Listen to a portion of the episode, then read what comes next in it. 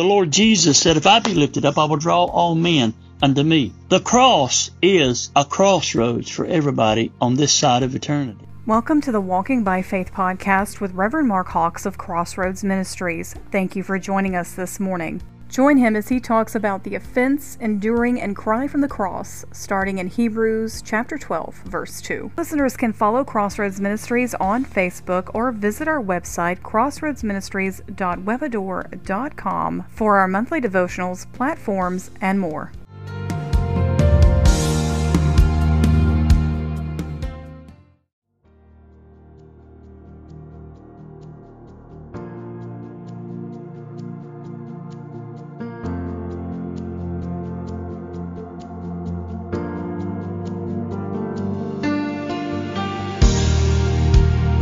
Is the Walking by Faith podcast, Crossroad Ministries, and this is Reverend Mark Hawks. Thank you so much for joining us here today on the podcast. If you have your Bibles, turn with me to the book of Hebrews, chapter 12, verse 2. I want to begin reading in verse 2, looking unto Jesus, the author and the finisher of our faith, who for the joy that was set before him endured the cross, despising the shame, and is set down at the right hand throne of God. Now turn with me over here to the book of 1 Corinthians chapter 1. 1 Corinthians chapter 1 verse 17. The apostle Paul says, For Christ sent me not to baptize, but to preach the gospel, not with the wisdom of words, lest the cross of Christ should be made of none effect. For the preaching of the cross is to them that perish foolishness, but unto us which are saved it is the power of God.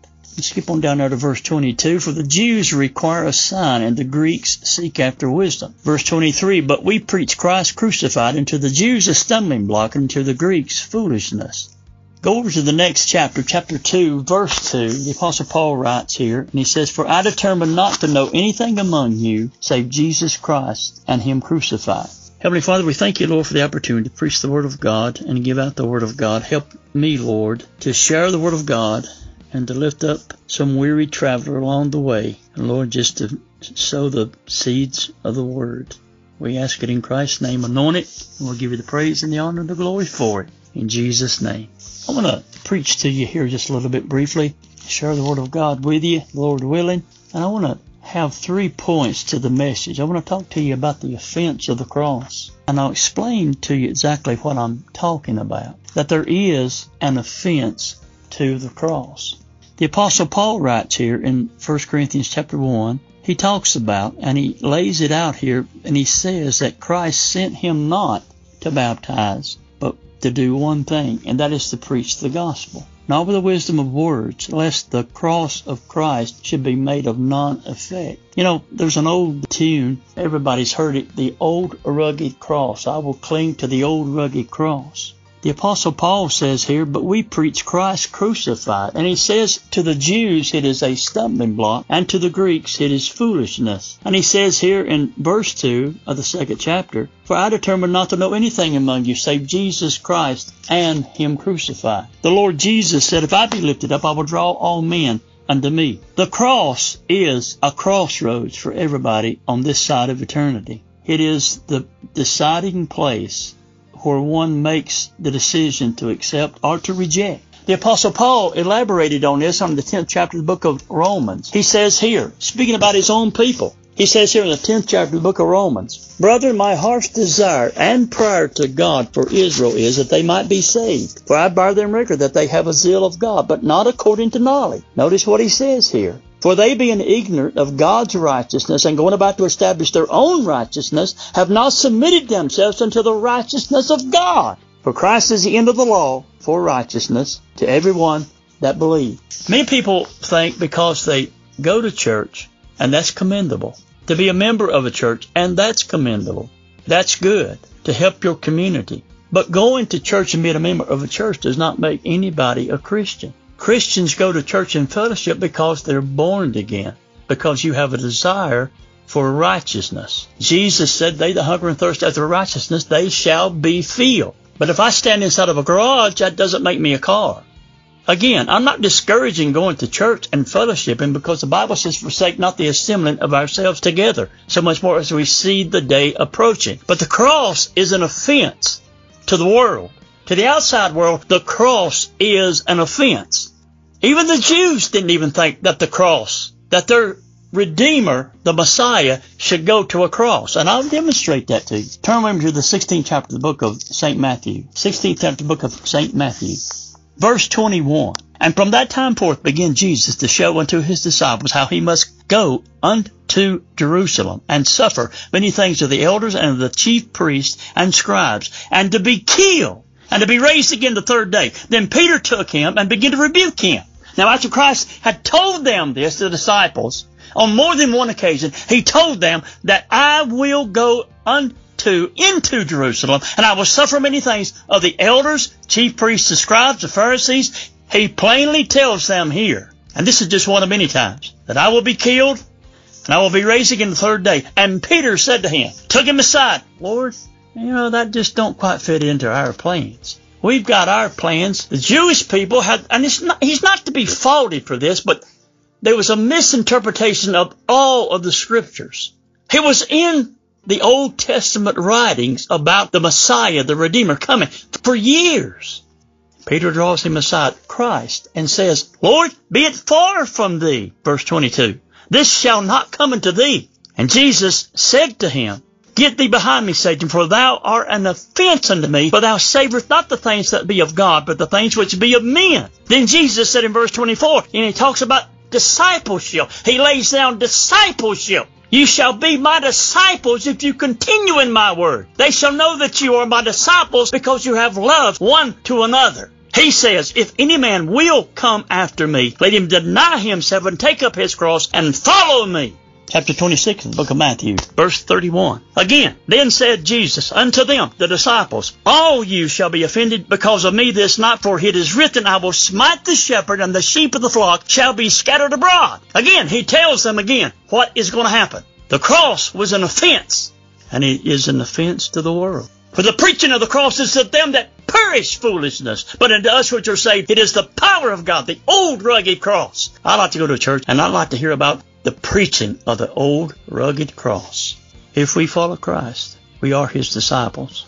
If we follow Christ, he has a cross. Now, he bore the cross and the sins of the world, but he gives you a cross for you to carry. If any man come after me, and he will not deny himself, if he denies himself, he must deny himself, take up his cross, and follow me. And if he does not do that, he cannot be my disciple. Jesus said in Luke chapter 9 verse 62, No man having put his hand to the plow and looking back is fit for the kingdom of God. Let's look here at enduring the cross. What our Savior did and how he had to endure the cross. Turn with me here to the 27th chapter of the book of St. Matthew, verse 35 through 45.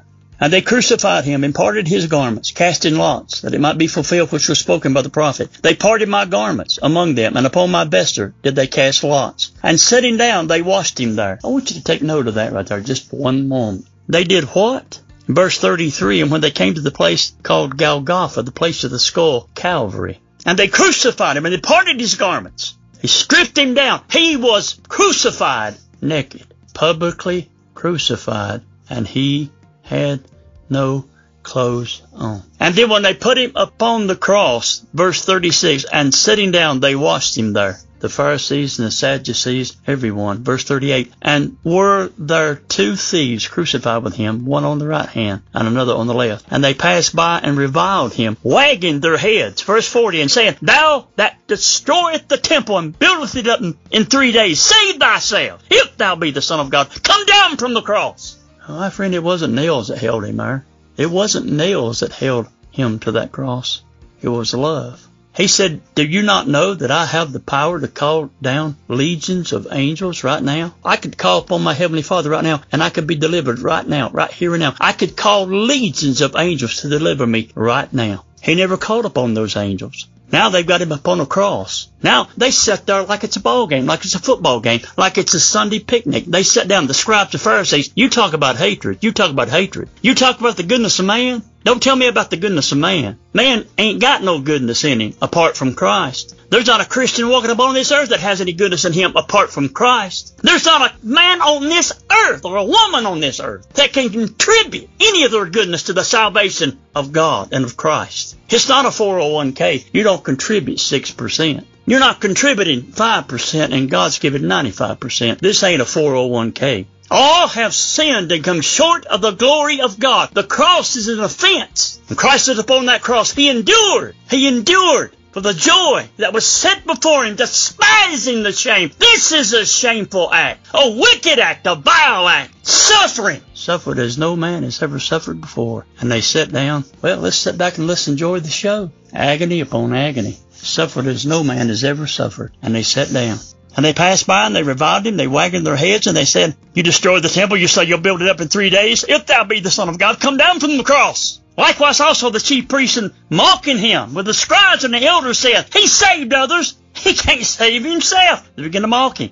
If you be the king of Israel, come down from the cross and we will believe. Just one more miracle and we'll believe. Yeah. A lot of you out there say, if I can just see one more miracle or something that will something that'll make me believe. Just one more miracle. They mocked him in verse 43. They trusted in God. Let him deliver him now, if he will have him. For he said, I am the Son of God. They sat down and they mocked him. And from the sixth hour there was darkness over all the land until the ninth hour. You talk about enduring. You talk about pain. You talk about torture. Isaiah chapter 52, verse 14.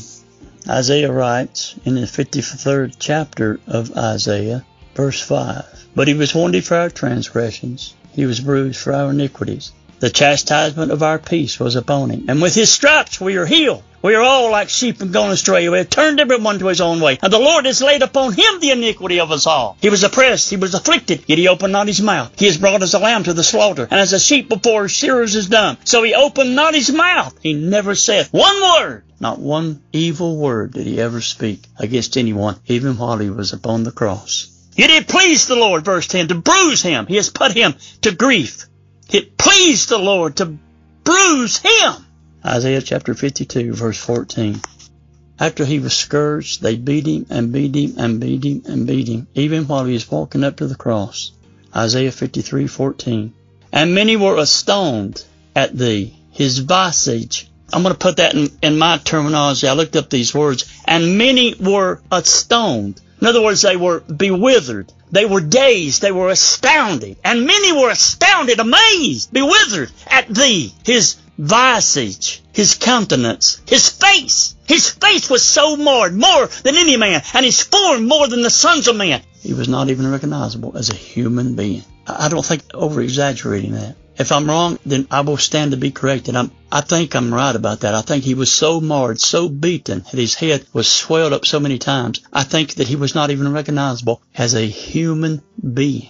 Now, am I getting, I'm not trying to get you to, uh, to feel sorry for him. no, no, no, no. You're going to face him. You see, you're going to stand before this one that hung up on this cross one day, and I will too. He endured the mockings, the ridicule. He endured all of that, all of that, while he was for the, for the three hours he was upon the cross. The world did everything they could possibly do to make him hurt and make him feel pain, but he never one time not even one time did he ever even speak a word, even against them. He, he looked up and he said, the ten greatest words that have ever been spoken on this side of eternity. Father, forgive them. They know not what they do. The offense of the cross, enduring the cross. Oh, how he endured. Who for the joy, despising the shame, endured the shame of it all, and is set down at the right hand throne of God. Then we find here in the book of St. John, chapter 19, verse 30, John and Luke and Mark all talk about it. They all have the cry from the cross. John chapter 19, verse 30, John said he cried and said, It is finished. Luke chapter 23, verse 46, Luke says he cried with a loud voice and said, Father, into thy hands I commend my spirit. Mark chapter 15, verse 37, he cried with a loud voice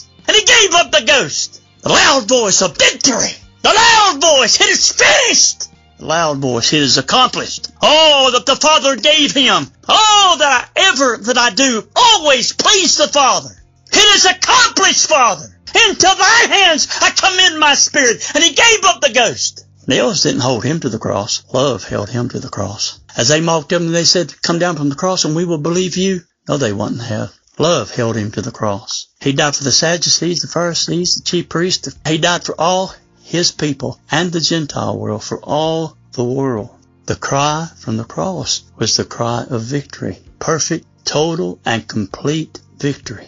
And now he sits at the right hand of God right now to make intercession for you and me. He's my high priest. And if you're a Christian, he's your high priest. And he's touched by the feelings of infirmities that, that we deal with every day. We don't have a high priest who cannot be touched with the feelings of our infirmities. He knows. He sits at the right hand throne of God right now, victorious over death, hell, and the grave.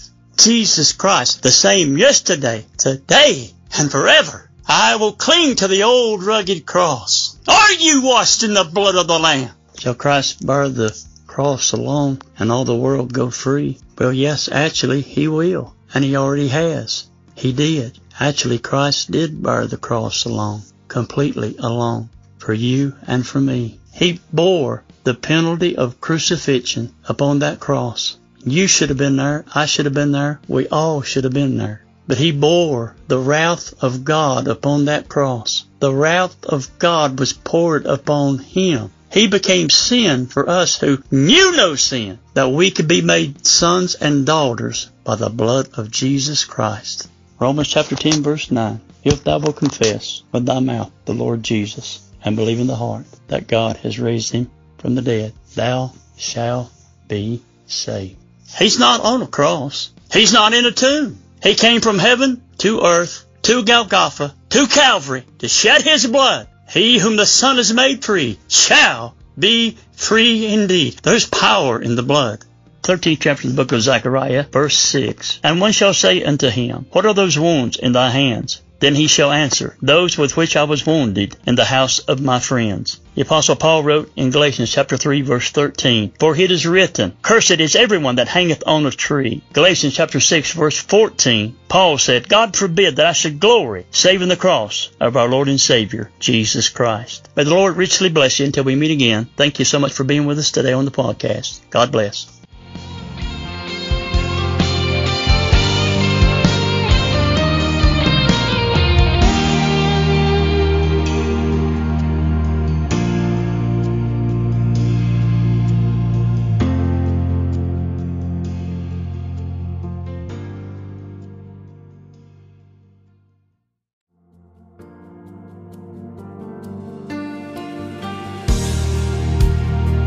Thank you for tuning in to the Walking by Faith podcast with Reverend Mark Hawks of Crossroads Ministries this morning. Join us next Sunday, October the 31st at 11 a.m. Eastern Standard Time for a new message. Also, keep an eye on our Facebook page and our website for the upcoming November monthly devotional. If you would like to partner with Crossroads Ministries and the Walking by Faith podcast, you may make donations through the Anchor and Spotify apps. The ministry also accepts prayer requests via Facebook Messenger. From all of us at Walking by Faith and Crossroads Ministries, we hope that this message has touched your hearts and your homes this Sunday.